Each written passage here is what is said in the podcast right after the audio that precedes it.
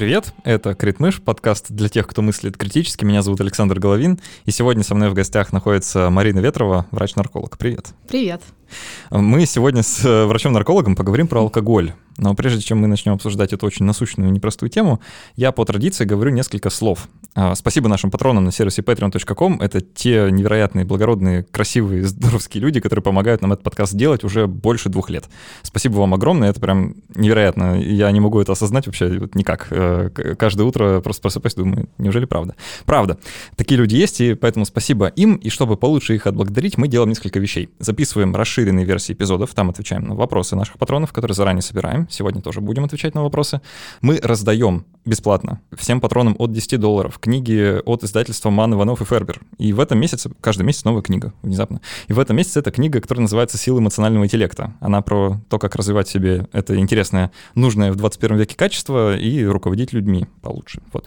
А, кроме того, когда наших патронов наберется три сотни человек, по моим очень э, осторожным расчетам. Это должно произойти или в этом месяце, или в следующем, скорее в следующем. А, но если вы поможете, то может быть и в этом. Мы проведем большой открытый стрим, куда соберемся всей командой, все люди, кто над проектом работает, как-то примут участие, обсудим вопросики, пособираем, пообщаемся с аудиторией, узнаем друг друга получше. В общем, вот это состоится, как только нас станет три сотни человек, поэтому приближайте это событие, становитесь патронами. А сколько сейчас? 286. Добьем, чуть-чуть, добьем чуть-чуть, сегодня. Да, чуть-чуть. Сегодня, сегодня Мы это или, сделаем. или никогда. Да. Можно, можно и не сегодня, не страшно. Можно завтра. Марина, я совершенно точно знаю, что врачи пьют. Я это знаю, потому что сам учился на врача, сам общался врач. с... Сам, ну, не могу себя врача, назвать врачом, потому что врачом не работал. Но вот я, например, смотрел фильм «Аритмия», не так давно вышедший, да? Навер... Mm-hmm. Наверняка ты его видела. Да, да. И вот там врачи делают всего две вещи. Они или работают, или пьют. Иногда или пропадают, и они и работают, и пьют, да? Ну вот, в общем, всего две вещи. Да. А, мой вопрос. Пьют ли наркологи? Потому что я сейчас не знаю. Скажу сразу, мне 33 года, вот, и я как врач-нарколог поработала достаточно мало. Тем не менее, немножко знаю про эту тусовку, и я знаю, что все-таки со временем у нас изменения произошли, вот, и есть действительно такое расхожее мнение, что вот врачи-наркологи пьют достаточно много, я хочу сказать, что, наверное, есть в этом доля истины, это действительно так, но я думаю, поколение меняется. Ну вот молодые более, да, врачи, они уже меньше, я думаю, пьют. Вот. Мне кажется, это вообще тенденция какая-то общая, не знаю, общенациональная, наверное. Люди в целом меньше пьют, наверное, даже общемировая. Абсолютно, ты прав. И я, кстати, хотела сегодня тоже этот момент затронуть. Вот сегодня прям специально а, зашла на сайт ВОЗа, хотела освежить знания про а, исследования, которые вот опубликовали результаты буквально недавно, в начале 2019 года. К сожалению, мне не удалось скачать его, возможно, какие-то... Ну, на сайте ВОЗа постоянно там какие-то сложности со скачиванием различных документов, то там что-то не открывается. Ну, в общем, суть в чем, что когда это исследование только-только опубликовали, мне удалось его прочитать. Хотите верьте, хотите нет, нет, но там написано черным по белому, что действительно люди в России стали меньше пить. И мы это видим по тому, как увеличивается продолжительность нашей жизни. И это в том числе связано с тем, что раньше а, смерти были связаны так или иначе с употреблением алкоголя. Либо напрямую, да, то есть там развиваются различные заболевания, цирроз и так далее, либо это, например, какие-то ДТП, травмы, домашнее насилие в том числе и так далее, то есть какие-то, ну, около алкогольные. Вроде бы из-за алкоголя, но формально по другой причине. Ну да, такой непрямой механизм действия алкоголя. А, вот это исследование, оно показывает, как evidence-based а, методы, а, которые были приняты в именно политике, например, повышение налога, ограничение продаж по времени, да, по ну, вот различные по возрастному да, аспекту, как стали более жестко над этим следить, какие меры были внедрены, это работает. Там сравнивали с началом 2000-х, э, и, соответственно, вот что происходило к 2016-2017 годам, и вот прям очень хорошие результаты, то есть все работает, если все грамотно делать, если э, внедрять, ну, то есть политика действительно может повлиять на употребление алкоголя. Как-то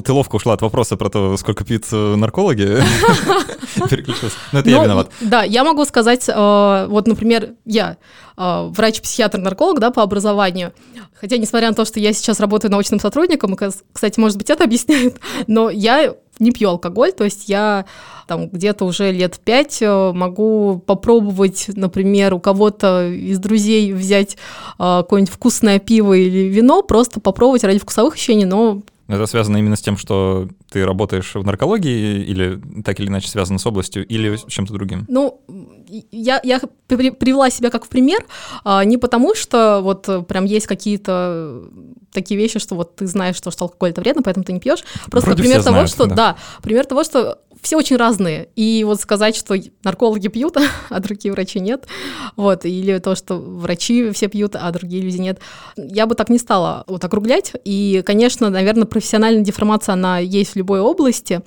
Ну, наркология не исключение, у нас есть особенности, да, а, в частности, они связаны с а, культуральными аспектами, да, историческими и в том числе политическими, вот, а, потому что у нас есть некие ограничения, но вот по моему опыту, да, то есть если когда я смотрю на своих знакомых, на своих коллег, скорее сказала бы, что да, люди пьют, но тут вопрос, да.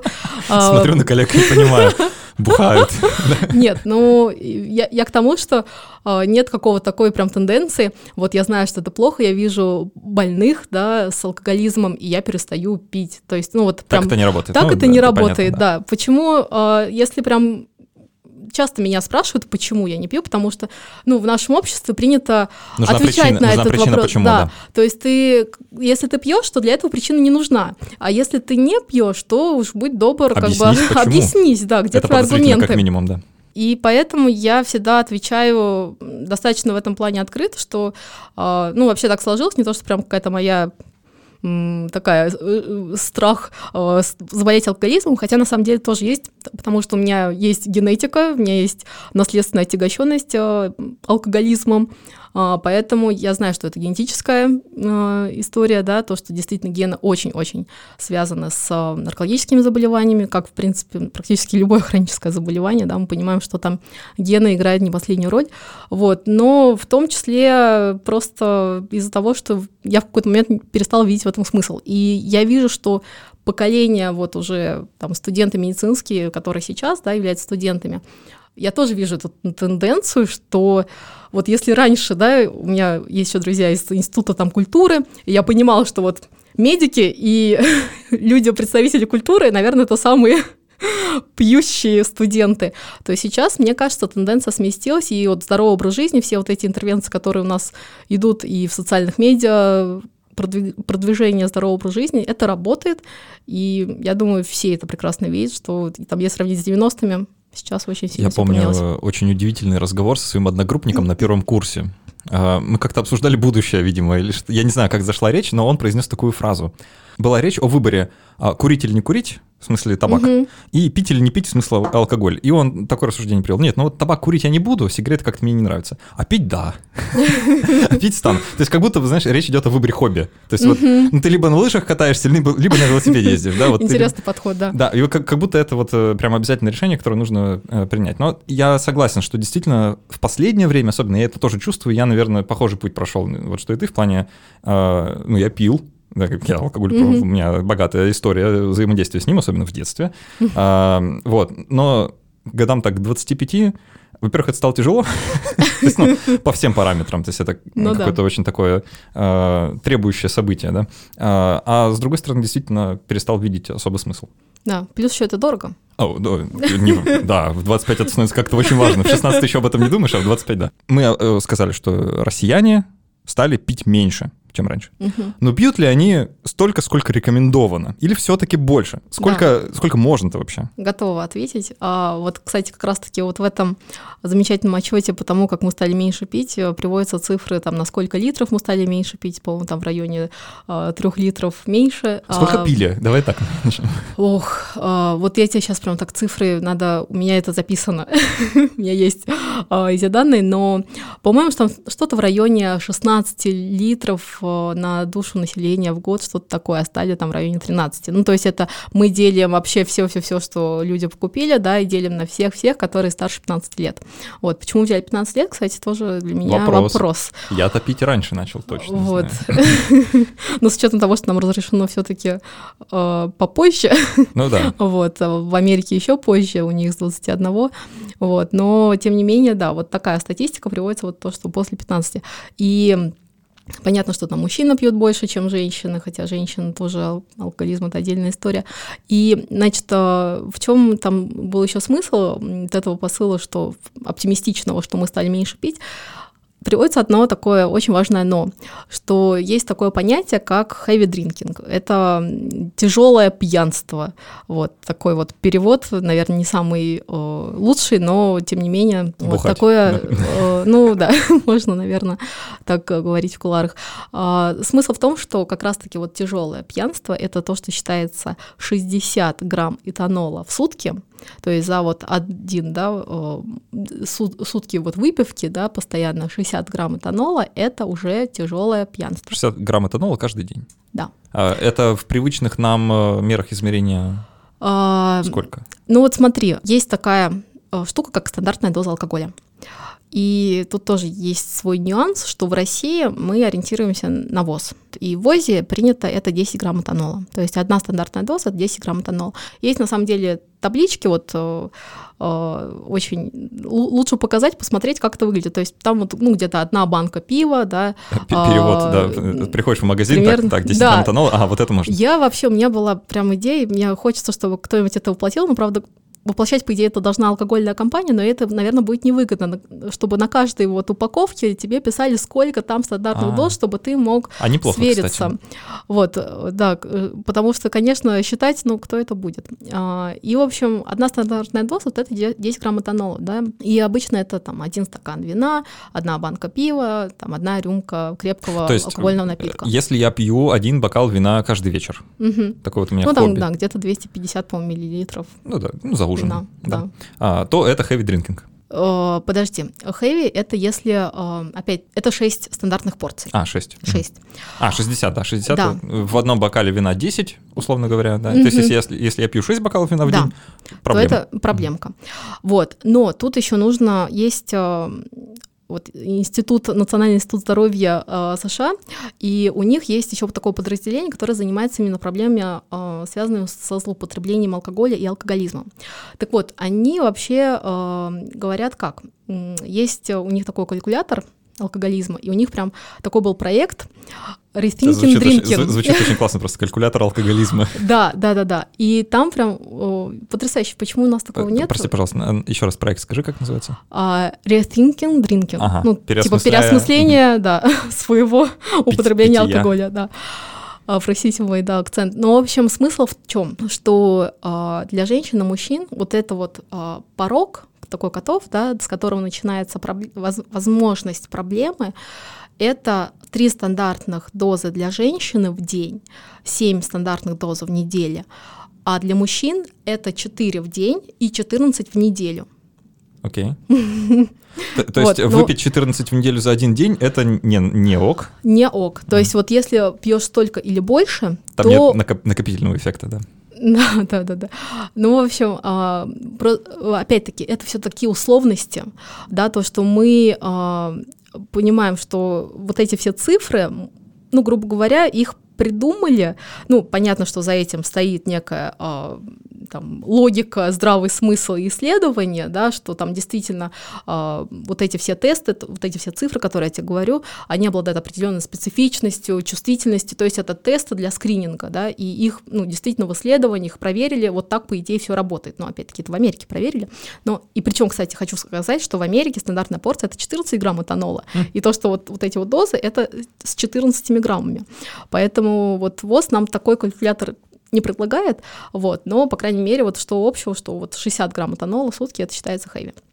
Вот, и вот то, что я назвала до этого, про три для женщин и четыре для мужчин, это то, что называется рискованное потребление. Да? То есть ты еще вроде бы это не прям тяжелое пьянство, и не обязательно, что у тебя есть проблемы, да, синдром зависимости от алкоголя, но у тебя есть риск развития вот этих вот проблем, связанных с употреблением алкоголя. Прежде всего, это развитие зависимости. Э, в чем вообще смысл а, вот этих вот цифр и скринингового теста?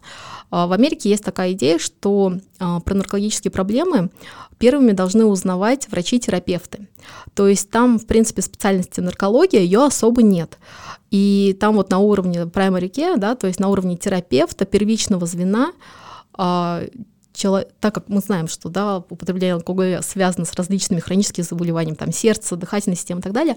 И вот идея в том, что любой врач должен понять, есть ли у его пациента проблема с алкоголем и чтобы адекватно оказать помощь, да, дать какой-то совет, да, там прям даже есть такая интервенция, да, медицинский совет, medical advice, да, когда мы краткосрочно делаем интервенцию, говорим человеку, что вот смотри-ка, такие вот у тебя циферки, ты в зоне риска, знай свои риски и, соответственно, что ты с ними делай, предпринимай какие-то действия. Я вот, когда меня, кстати, спрашивают про, есть ли вообще безопасная доза алкоголя, ну, все уже понятно, да, об этом всем известно, что безопасной дозы, конечно, нет.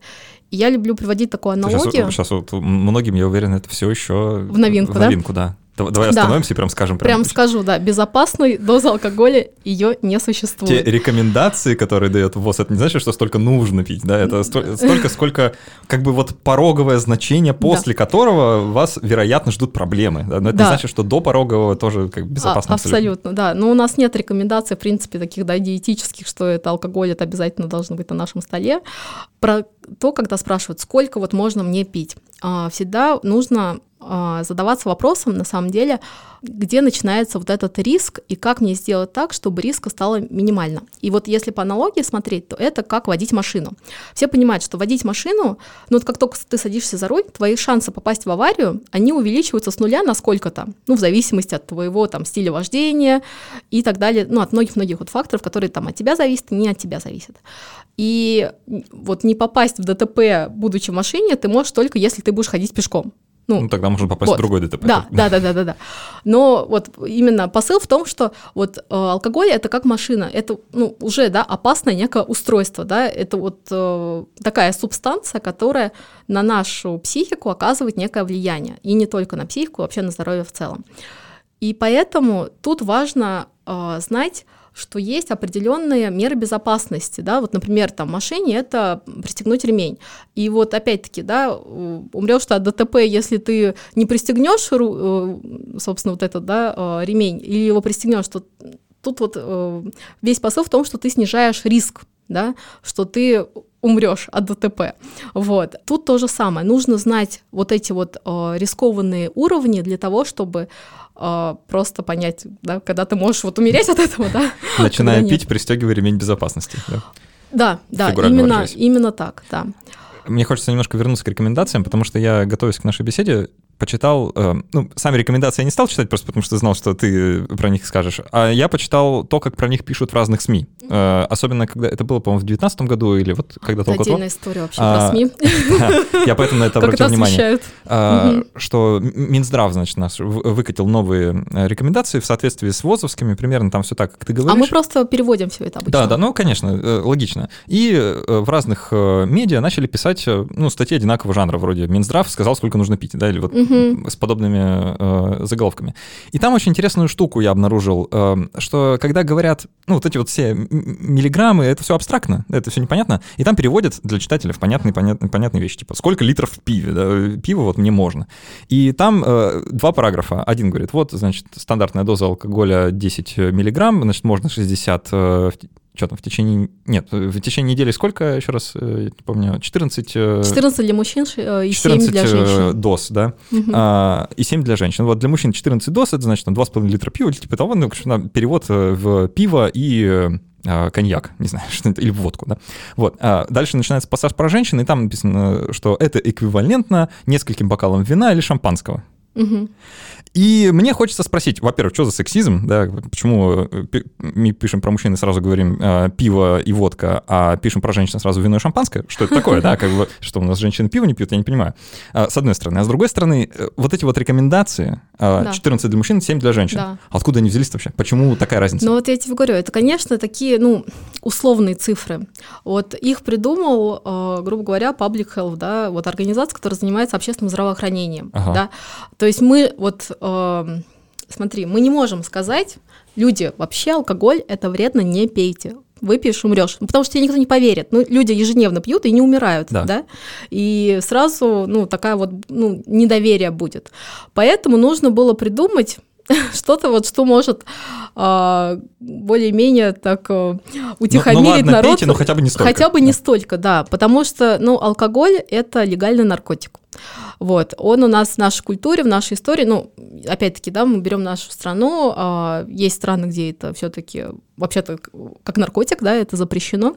Вот, если мы говорим про нашу страну, вот часто, да, слышим, что это вот наши, грубо говоря, кровушки, и это вот российский дух без алкоголя, это вообще ничто, и, в принципе, э, там все важные дела решаются за застольем, и это обязательно такой атрибут, то есть если, ну, это даже у нас как, э, если ты э, не можешь устоять после того, как выпьешь много, то что ты за мужик такой, и вот, вот такие всякие убеждения, они вот в нашей культуре очень сильно на, на нее отражают, на ней отражаются. Понятно, что сейчас уже все это тоже отходит, и я думаю, вот эта смена поколения, она произойдет, и перестанут так алкоголь олицетворять с силой, да, потому что такое тоже есть.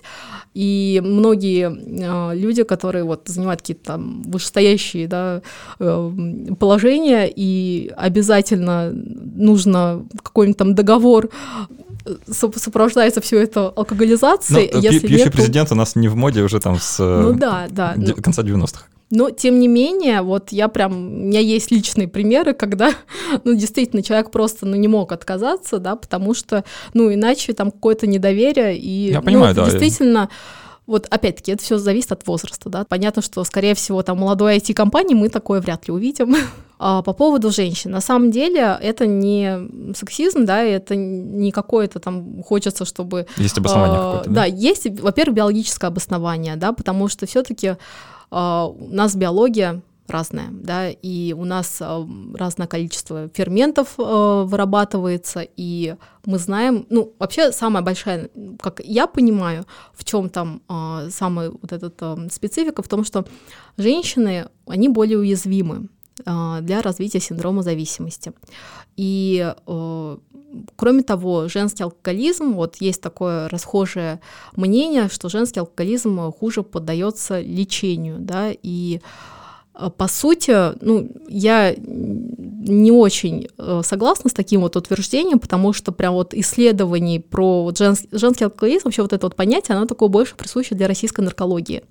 Вот Охотно прям... Верю, да а, в американских исследованиях я прям такого термина не встречала, но тем не менее считается, что все-таки э, переработка самого алкоголя, да, она требует определенных от организма э, усилий, да, и определенных ферментов. И вот э, есть просто различия на биологическом уровне, в том числе там и гормональные э, различия, которые так также участвуют в переработке э, алкоголя. Ну, то есть э, прям вот в патогенез, да, в патофизиологию вот этого расщепления сейчас даваться не буду, и, в принципе, э, ну, не, не особо прям в, в эту тему я так э, погружалась, но смысл в том, что действительно женский э, организм, он перерабатывает алкоголь по-другому, чем мужской, и требует для этого, э, ну, соответственно, больше усилий, да, чем у мужчины. Мне сейчас не совсем понятно, угу. вот как биологический субстрат этого да. различия. Да. Хотелось бы его пощупать. Ну ладно. Я угу. просто э, знаю, что в Великобритании, например, у них нет, вот сейчас в новых стандартах, э, сколько можно пить от их Минздрава, у них нет разделения мужчин и женщин. И это тоже всем снесло крышу. Типа, как так? Почему у мужчин нельзя в два раза больше? Ну, Всегда да. было можно. Ну да, да, да.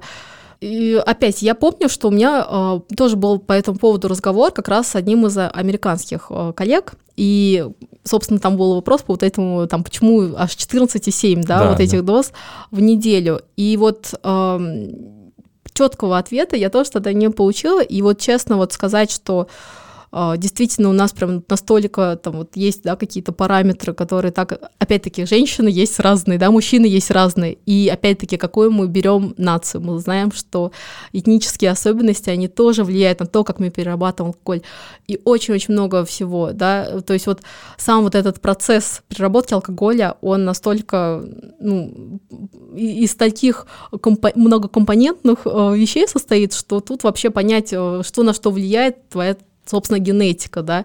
Мне почему-то казалось, что это вот различие, оно, знаешь, основано на мнении, что мужчин просто весит больше, что мужчин в целом крупнее. И там, ну, э, не секретно mm. для кого, что людям Конечно. крупнее нужно больше алкоголя, чтобы достигнуть там той же степени опьянения, что людям меньше массы. Это, ну, там, mm-hmm. дело в концентрации. Ну да, да, да, да, да. Вот. И как будто бы из-за того, что мужчины в среднем крупнее, то и рекомендация для них как бы выше. Э, то есть я думал, что вот логика такая, но так как мы знаем, что, в общем-то, бывают очень худые мужчины и очень большие женщины, то... Да, да, да, да. Ну, вот мне кажется, что еще вот имеет э, а вот, к сожалению, видишь, да, я в этом плане не могу прям экспертное заключение какое-то свое сказать, увы, простите, вот лучше, наверное, с кем-то другим проконсультироваться, но вот мне кажется, что э, еще логика была в том, что вот именно уязвимость, то, что действительно ну, женщины, как опять, тут еще культуральный есть аспект, да, что на женщину больше давления, э, чисто такое, да, социальное. Да, куда ты пьешь, тебе рожать. Вот что-то из этой серии. Можно такую фразу представить себе, что люди до сих пор говорят, как бы, да. Да, да, да, да, да. И поэтому, а, ну, понятно, что на женщину и мужчину алкоголь оказывает, ну, в принципе, одинаковый эффект, да, и тут не в, ну, я имею в виду, да, на его пси, на психику, да, и мужчин, и женщин. Тут нет какого-то а, вот э, такого э, гормона, который так вот нас отличает сильно и вот чисто на биологическом уровне делает такие различия. Но если так посмотреть, то по процентам мужчины пьют больше, да, то есть там вот э, где-то, по-моему, если сейчас не ошибаюсь, вот в общей популяции там 16% это среди мужчин э, с синдромом зависимости от алкоголя и около там 3% синдрома зависимости от алкоголя у женщин. Подожди, подожди, 16% от всей популяции? Э, это в ВОЗ э, в России. В это России 16% да. мужчин э, что? А, это синдром зависимости от алкоголя. У 16%? А, смотри, это среди тех, сейчас дай, сейчас немножко себя запутаю. А, значит, это взяли данные пациентов, которые а, поступили в а, наркологические э, диспансеры, стационары и так далее. Ага. То есть это не все-все-все люди, которые живут. И вот среди них вот есть заболевания, которые связаны с алкоголем, и там в районе там, 33% а, вот, мужчин с заболеваниями, связанными с алкоголем. Вот. И вот среди них просто очень много есть еще заболеваний, которые связаны с алкоголем. И вот синдром зависимости, э, как один из вариантов, вот он у 16% из них а среди женщин три всего. Ну, то есть так вот, чтобы по, по разнице понять. Давай как раз про зависимость поговорим, потому что мы сейчас много говорили про дозы, сколько можно, сколько нельзя. Ага. И наверняка люди, сравнивая с своими да. привычками потребления, думают, ой, вот именно мысль, ой, да, а, а я-то вроде пью сильно-сильно больше. А, или, по крайней мере, не так размеренно, как это предполагается рекомендациями. Э, как понять, Mm-hmm. Вот так вот изнутри, да. что происходит что-то плачевное, и нужно срочно бежать к наркологу, да, mm-hmm. или что-то делать, э, вот уловить вот это вот формирование зависимости, как это происходит. Да. А, вообще у нас есть 11 э, признаков зависимости.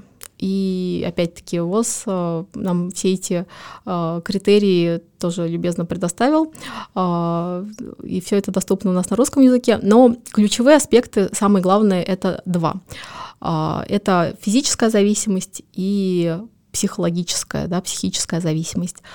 И э, к физической зависимости мы относим два таких самых ключевых симптома. Это синдром отмены, то есть это, грубо говоря, когда вы прекращаете пить алкоголь, то для того, что вы начинаете испытывать различные негативные симптомы, в том числе и там тревогу, депрессию, да, то есть на уровне психики, так и соматические различные, там дрожь, э, тошнота, покраснение лица, увеличение частоты сердечных сокращений и так далее, так далее. То есть там целый спектр синдрома отмены от алкоголя. Это обычно то, с чем э, поступают в наркологические а, стационары или звонят, а, чтобы доктор а, как бы откапал. Я, вот. я, я перестал пить, и мне поплохело, помогите. Да, да, да, да, да. В общем, а, когда вот человек испытывает такие симптомы, а, и при этом он употребляет алкоголь, и ему становится легче, то есть вот этот вот самый тревожный знак того, что синдром зависимости, он точно есть. Ну, это вот, грубо говоря, это то, что без вот каких-то да, слов непонятных, да, а вот прям вот, грубо говоря, экспериментально можно посмотреть, если у человека зависимости нет. То есть тут ну, Есть очень красивое двояко... русское слово э, опохмелиться. Да, да, это да, вот да. про это. Это про это, да. А, Если на следующее утро отвращение от алкоголя, то это хороший знак, все, все хорошо. И вот тут, тут, наверное, как раз генетика имеет значение, да, вот э, в отношении к происходящему и какому-то внутреннему ощущению. Просто вот ровно эта ситуация Мгм. такого утреннего откровения да, со мной произошла, когда мне вот лет э, 15, наверное, было. Сейчас будет э, некоторый экскурс я, эм, в историю, так сказать, да, но он э, к нашему разговору имеет отношение, потому что хочется поговорить об отношении людей к алкоголю и особенно об отношении детей к алкоголю, потому что так как-то получилось, что я вообще рос в маленьком городе. Такой камин да. Я рос в маленьком городе. Э, Я не знал о том, что я расту в маленьком городе, да, но э, я рос в маленьком городе, э, ну, не такой уж маленький, там 300 тысяч человек населения, но в целом, да, меньше, чем э, крупные города. И как-то так получилось, что там развлечений-то особо не было. Особенно Мгм. я рос в 90-е, до начала 2000-х, там вот как-то только начиналось вот этот экономический подъем.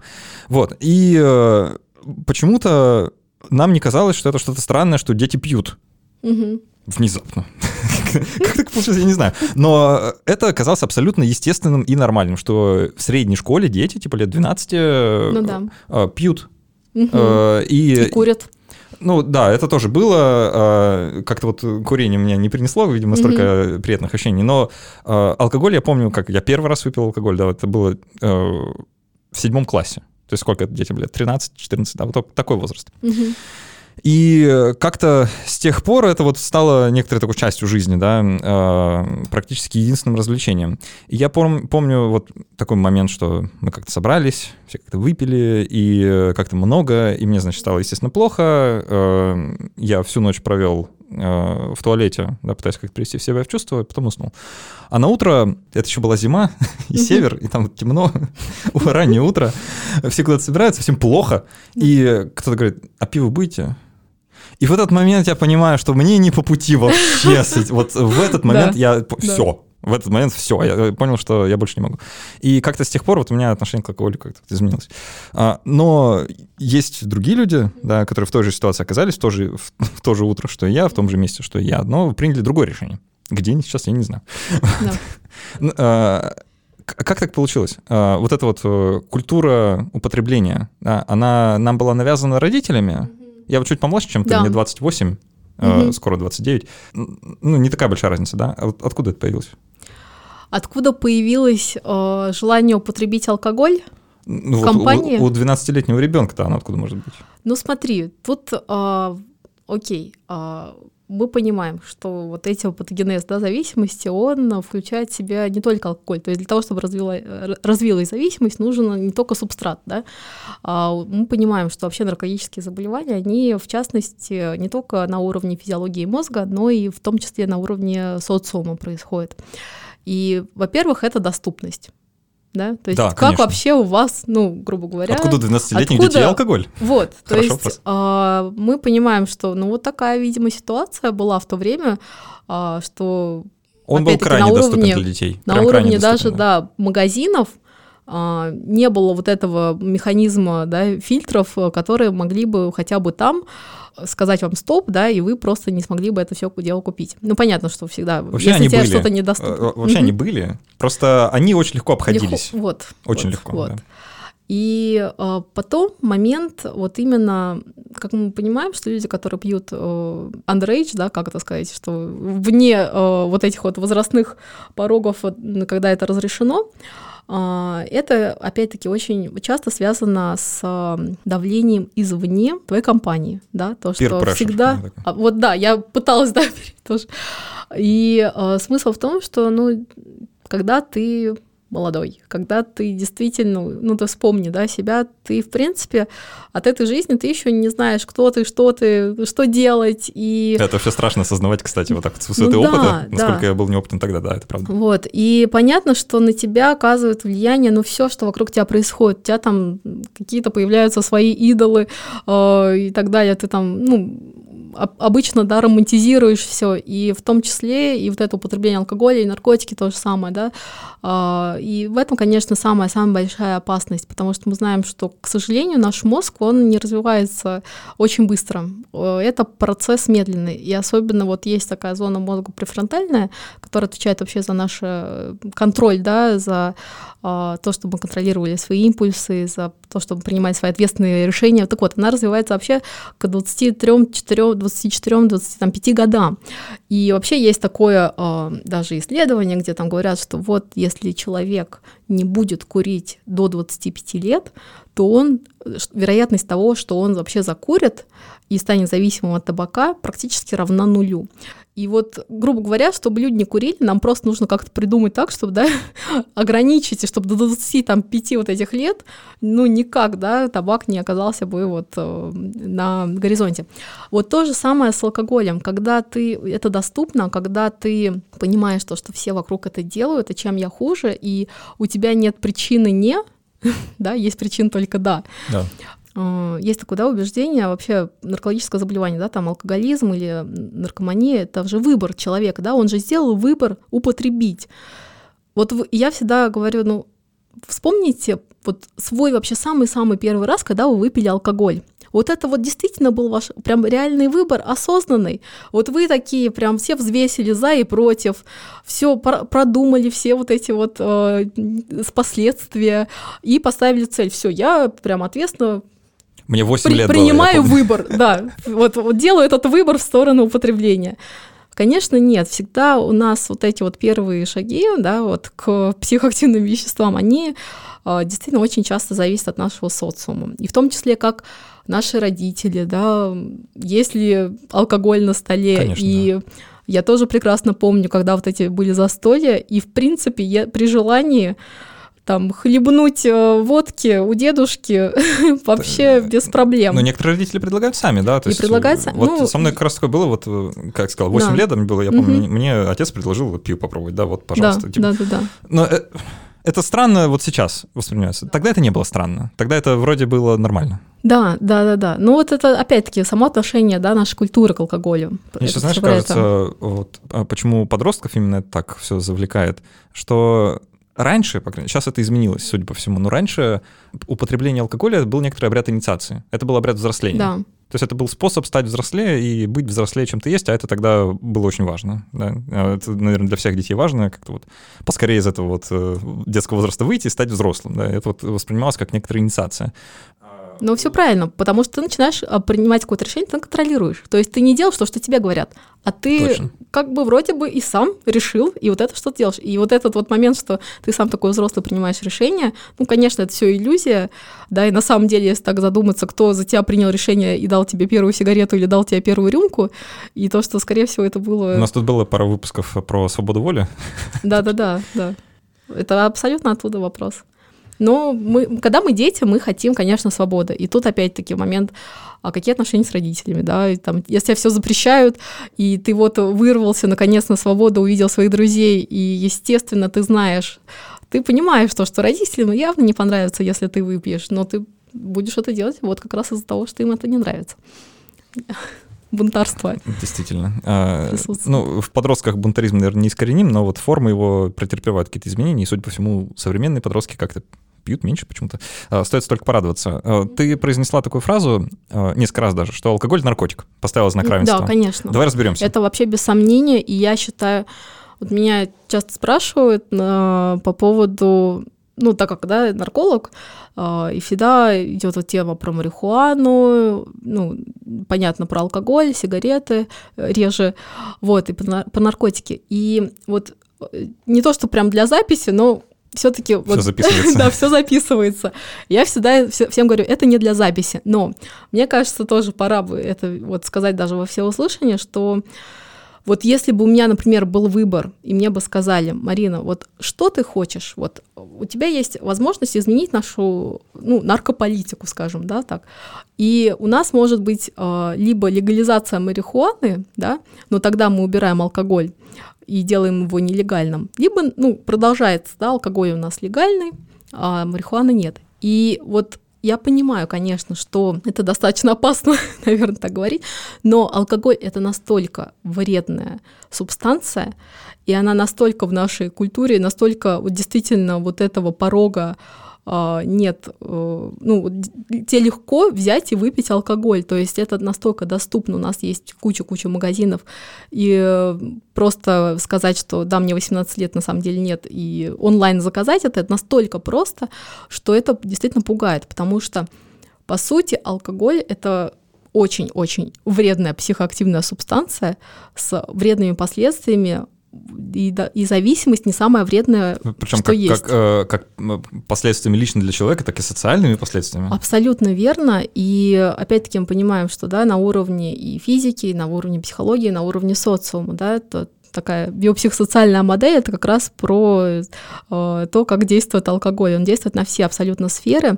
И вот опять-таки я вот тут вспомнила про вот этих вот э, э, варианты, когда ты должен выпить, чтобы тебе сказать, что ты сильный и тебе можно доверять.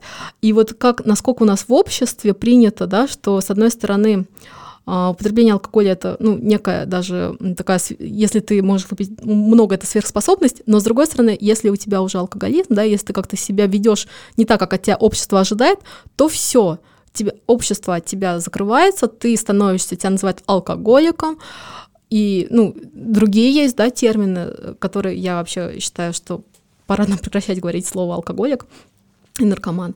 А, Поддерживаю. И э, смысл в том, что, конечно, социум в этом плане оказывает настолько сильное влияние вот на человека, и вот тем, что мы ограничиваем людей, да, ну, грубо говоря, когда мы вот называем их вот алкоголиками теми же самыми, и говорим, что все, ты фу-фу-фу, мы с тобой больше общаться не хотим, и ты вообще недостойный член нашего общества. И насколько это вообще пагубно действует на самих людей, и, ну, конечно, это прям большая-большая проблема, что, с одной стороны, это такой прям парадокс, да, то есть такие у нас амбивалентные э, чувства к алкоголю, то есть, с одной стороны, это вот, да, наша культура, это то, что нам э, помогает, да, такая смазка в наших отношениях, да, в общении, и, ну, это действительно прям, ну, то, что обязательно, да, присутствует. А с другой стороны, понимаем, что алкоголь это настолько разрушительное действие оказывает на нашу, там, в том же самом, там, и в семью, да, то есть мы понимаем, что домашнее насилие, вот эта тема, которая ну, там, прошлым летом, кажется, да, настолько вот начала быть популярной, и очень здорово, что все это началось, но вот если туда копнуть то же самое, да, мы там увидим, алкоголь, да. это алкоголь. И он там очень-очень важную роль занимает. И опять, если мы посмотрим, кто обращается за помощью, кто эти люди, да, и сколько людей не обращаются за помощью, да, то есть мы понимаем, что уже обращаются за помощью, когда уже достаточно поздно. То, что мы видим в наркологических стационарах, ну, это вот такая прям верхушка айсберга. Точно. И угу. вот, кстати, к слову сказать, не только у нас есть наркологические стационары, да, которые оказывают помощь, у нас есть еще для меня такая очень пагубная, мне кажется, практика, это вот частные клиники, да, которые, ну, вообще частная клиника это очень как бы здорово, с одной стороны, то есть я понимаю, что вот в а, России это такой ну это сейчас уже про здравоохранение немножко затрагиваем тему, у нас э, частный сектор, это очень здорово, что он развивается, я только этому рада и очень рада за людей, которые делают это, а, и желаю, что им процветание в условиях нашей страны, это действительно сложно, но в чем проблема? То, что вот частные наркологические службы, они предлагают выезд на дом. Это все добавляет в такое вот предубеждение, что ничего как бы не случилось, я вызову тут врача, меня прокапают, и вроде бы все хорошо, я сниму вот эти все симптомы, и вроде бы я и не болею, ну просто вот как-то... Это ну, дополнительный способ купировать, рви. как бы, да? Да, и к этому такое более легкое начинается отношение, что тебя, вот даже сам, сам вот это вот слово прокапывание, я его очень сильно не люблю, несколько раз уже сказала, но вот, конечно, это настолько пороч, порочная практика в наркологии, что вот зависимость — это хроническое заболевание. И одним выездом тут ну, мы не помогаем. Мы скорее даем такую ложную надежду, что вот тебе было плохо, э, тебя полечили, да, прокапали, тебе хорошо, и вроде бы ты все, ты выздоровел. И я знаю, что мы эту тему будем касаться про лечение, да, и вот, э, вот эти детоксы, это настолько вот стало равно лечению и вот в Заменила сознании, собой, да, да, в сознании mm. людей, но на самом деле вот мне хочется тоже, вот как я сказала фразу, то, что нет безопасной дозы алкоголя, я хотела бы, чтобы вот, вот еще одна фраза укрепилась, что детокс, чистка крови, как угодно называйте, это не лечение вообще. Это первый шаг. То есть понятно, что мы ну, не будем начинать никакие там разговоры и там психосоциальные какие-то интервенции, там работа с психологом, когда человек в интоксикации, понятно, или когда человеку плохо, да, у него синдром отмены, извините, ему совершенно не до того, и мы действительно должны обеспечить, чтобы у него там не развилось никаких осложнений, чтобы все прошло максимально для него безопасно. Но, тем не менее, детокс — это вот первый маленький шажочек к тому, чтобы начинать что-то делать. Поэтому вот если вы, у вас такое есть мнение, что детокс от лечения, пожалуйста, перестаньте так думать. Давай обсудим тогда другие способы лечения. А, как раз конечно. будет э, красочное завершение нашего разговора. Мы уже завершаем. Очень не хочется, но, к сожалению, ну, существуют что? некоторые рамки. Да. А, мы всегда мы можем, начали. Мы всегда можем вторую часть сделать. Это слово, которое я сейчас произнесу, оно, наверное, на слуху было точно у всех, в последнее время, наверное, поменьше об этом слышим. Но в целом это слово обозначает вот эту э, такую практику, к которой мы все привыкли. Угу. Кодирование. Да, вот я произнес его, и все сразу представляют, а, ну да, это когда мужик приходит в наркологическую службу, ему там что-то что делают, он потом пить не может. Угу. Что там делают-то? Что да. это за лечение такое? Делаю воздушные кавычки, слушателям их не видно, но а, они там есть. Да, это другая боль нашей э, российской отечественной наркологии. Кодирование — это сугубо наша фишка, уникальный способ лечения, присущий только России. Уникальный славянский ру- метод. Русскоязычным странам, понятно, что там Беларусь, тоже Украина, они тоже неминуемо этот способ, способ используют. А, не знаю, правда, может быть, сейчас уже меньше. Мой руководитель Евгений Михайлович Крупицкий называет это научно декорированным э, шаманизмом. Вот такое уже устоявшееся понятие, которое очень точно на самом деле определяет, э, что такое кодирование. Э, это не что иначе, как некий такой ритуал, обряд, э, который э, способом вот, запугивания э, и какими-то вот наукообразными терминами дает человеку надежду на то, что он э, вылечился, излечился. Ну, во-первых, да, тут как сразу... это выглядит? Э, как выглядит кодирование? Я, честно говоря, вот прям вживую своими глазами не видела, но я слышала.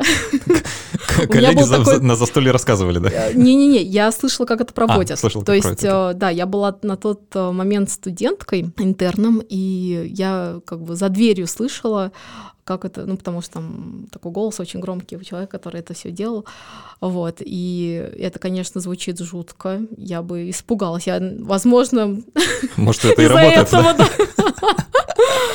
Ну, в общем, очень такие... Случайно закодировалось да, через дверь, настолько да, мощный. Да, настолько мощный эффект этого, да.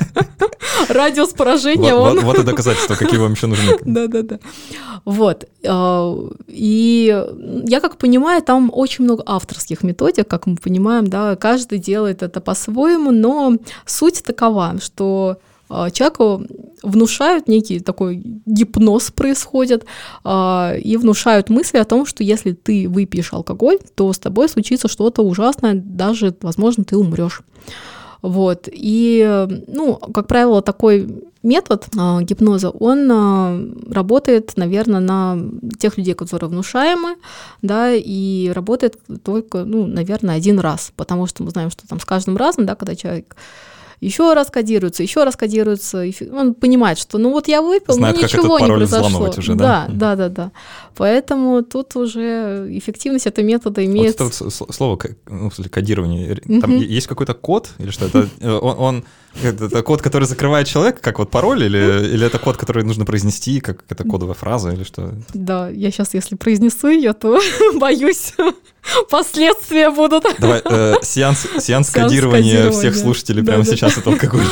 Вот, ну, честно, не владея такой методой, вот, э, это было удивительно наблюдать, но даже не хочется, вот, честно, как-то это рекламировать дальше, хочется больше рассказать про то, что очень неверно, когда люди называют это плацеб-терапией. Ну, есть такое мнение, ну, вот если человек сработало, да, и все хорошо, то, наверное, ну почему бы и нет, да, почему бы и нет, зачем мы там начинаем вот эту вот э, лодку раскачивать, давайте это всем делать, За, ну вот эту вот страшную тайну наркологии, зачем ты ее открыв... ну, вообще открываешь и про это говоришь. У меня на это такой ответ. С одной стороны, я согласна. Вот если человек там закодировался 15 лет, и сейчас меня слушает, и такой, опа. Ух, ой, черт, об этом-то я не подумал, Да, да, да. И мне, конечно, будет очень неудобно, если я настолько вот... Как-то странно, что мы чувствуем этический груз за это, да, сейчас? Вроде не мы этим обманом занимались, ну ладно. Да, но по сути, а, вот у меня, вот ты абсолютно, отличное слово, обман. Ага. Вот. Я против того, чтобы люди обманывали друг друга и плюс Ос... на этом зарабатывали. А Особенно а этом... в, врачеб... в врачебном вот, сеттинге, да, когда явно структура власти ну, доверие. Да, доверие — это угу. настолько важно для отношений между врачом и пациентом. Ну, то есть из-за этого складывается там комплайенс, приверженность терапии и так далее. То есть вот, а мы настолько все это подрываем. Ну, наверное, то, что вот мы видим в наркологии, да, то, что, в принципе, люди к нам не обращаются, в том числе связано с тем, что ну, люди же не любят, когда их обманывают, правильно? И понятно, что если тебя обманули один раз, то уже ну, доверять какому-то врачу уже не хочется. И, в принципе, к вот этой ко всей структуре да, если честно, вот даже спроси меня о том, а вот те как к наркологу, да, вот, э, вот во врачебной сообществе, вот место наркологов, оно вообще где? Хорошо и вопрос, понимаешь, э, у нас же вот эта вот стигма, которая есть э, для ну, вот у пациентов, она также распространяется на врачей-наркологов в том числе, потому что мы вообще не считаемся особой, ну, настоящей врачебной специальностью, да, и чем мы там занимаемся, ну, вообще, кто знает, и, в принципе, само вот это заболевание, у нас, у многих людей и не признается заболеванием. То есть это вот есть такая определенная да, а, подход, что это не болезнь, это просто человек выбирает такой путь, он а, вот выбирает пить ему или не пить, употреблять наркотики или нет, и, собственно, врачи вот здесь врачи да. здесь при чем? И вот это такая выдуманная специальность, какие там могут быть исследования, какие там могут быть лекарства. Увы, у меня нет э, таких прям козырей сейчас в рукаве э, сказать, что на самом-то деле у нас действительно там наука, научно-доказательная там база и так далее. У нас реально очень мало, очень мало инструментов для воздействия. И болезнь зависимости это ну, достаточно сложное, сложно подающееся лечению заболевание. И проблема заключается в том, что это собой представляет. Ну, вот ты как-то сказала про такое, вот мне очень нравится слово «взламывает», а, вот про код, да, так а, тут не, психоактивное вещество — это то, что взламывает наш мозг на самом-то деле. И проблема в чем заключается? То, что вот а, механизм формирования зависимости, он происходит на уровне подкорки. В тех именно структурах, да, вентральная область покрышки, амигдала, в тех областях, которые настолько глубоко заложены в нашем мозгу, то есть это не полушарие, да, не вот кора, а именно подкорка. То есть это то, что отвечает за наши инстинкты, то, что нам нужно для нашего выживания, а, то, что нам говорит ешь, когда ты голодный, или пей, когда ты голодный. Конечно, когда такие структуры взламываются, и вот на уровне вот выживания, то мы понимаем, что насколько это вот сложно что-то там вообще с этим сделать. Вот э, я каждый раз думаю, вот где бы, если бы это находилось в любом другом участке мозга, вот где угодно, вот было бы, наверное, проще. Но так как это настолько глубоко, и у нас пока нет инструментов, чтобы влиять на вот эти именно структуры. У нас есть определенные фармакологические да, препараты, у нас есть психосоциальные э, интервенции – Конечно, это очень влияет на людей, да, позволяет им добиться ремиссии, но тем не менее мы понимаем, что процент ремиссии, он очень мал. И вот даже если сравнивать с онкологическим, да, вот, вот, вот этой онкологией, да, сферой, наркология вот все равно она проигрывает, даже вот в этой, э, казалось бы, да, вот онкологии, что может быть хуже, там понятно, что ну, действительно тоже и мало инстру... достаточно мало инструментов, да, для того, чтобы все это лечить, и понятно, что э, действительно не, не, не случаи, то, что не удается достигнуть э, э, ремиссии, но вот наркология в этом плане, конечно, и ей проигрывает, потому что опять-таки у нас в России даже из тех вот минимальных инструментов, которые доступны ну, практически да, там, всему цивилизованному миру, по крайней мере, там, в Северной Америке, Европе, да, у нас даже этих методов нет. Или есть только их маленькая часть, а, и даже та, которая есть, она, ну вот, например, да, налтрексон, да, это препарат антагонист опиоидных рецепторов, который, в принципе, мы им лечим все, алкоголизм, наркоманию. И даже вот его не особо используют. Он, конечно, дорогой, и понятно, что там, если таблетированная форма, то человек просто его там не принимает, да, потому что ну, действительно есть сложности с комплайенсом. Но, тем не менее, даже вот наркологи, они, ну, как говорят, да, мы не особо в это верим. Тут вот казалось бы опять, да, вот я всегда люблю говорить, это не религия, чтобы в это верить, это просто назначаешь и все.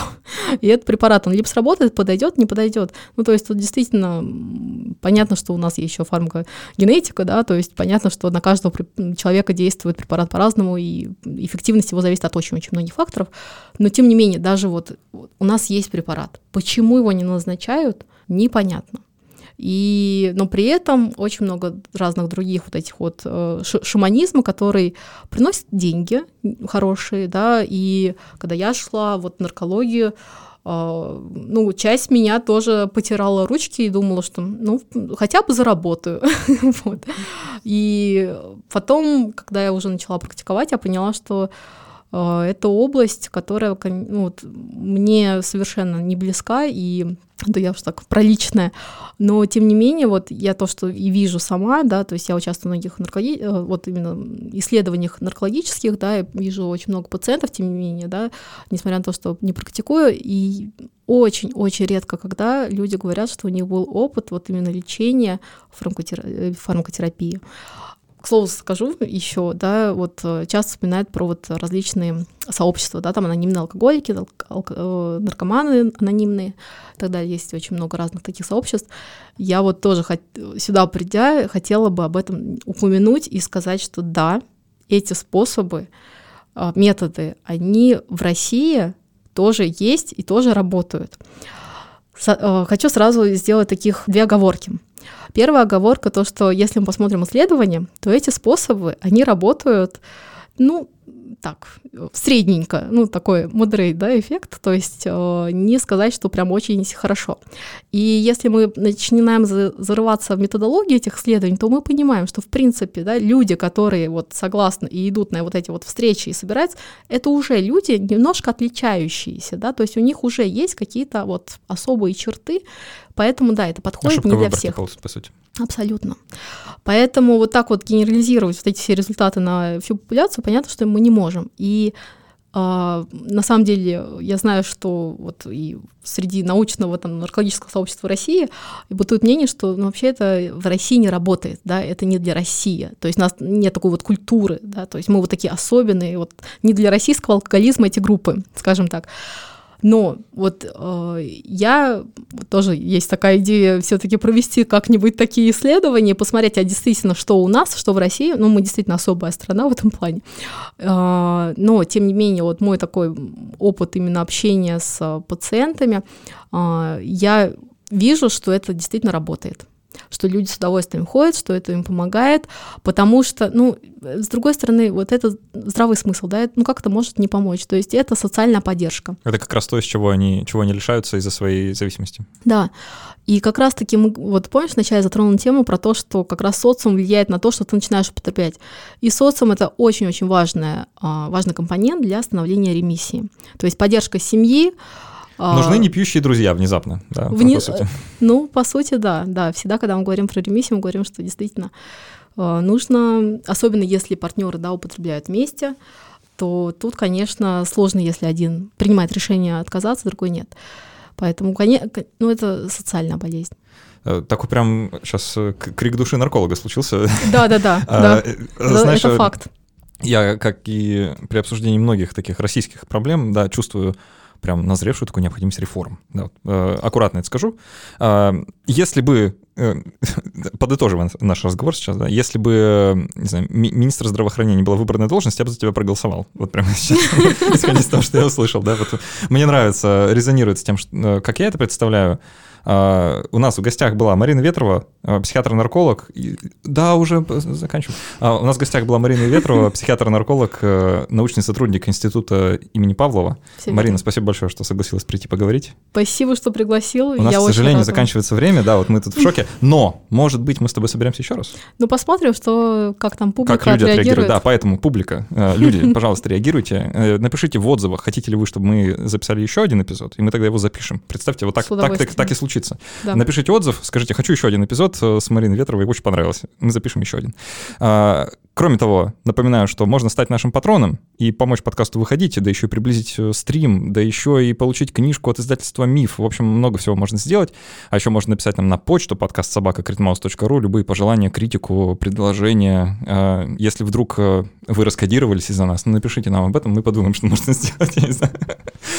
Надеюсь, это не, Надеюсь, не что не случится. Надеюсь, что не случится, да, но все-таки. А, вот. Ну а так, будем переходить к послекасту. Спасибо, что были с нами. До встречи через неделю и пока. Пока.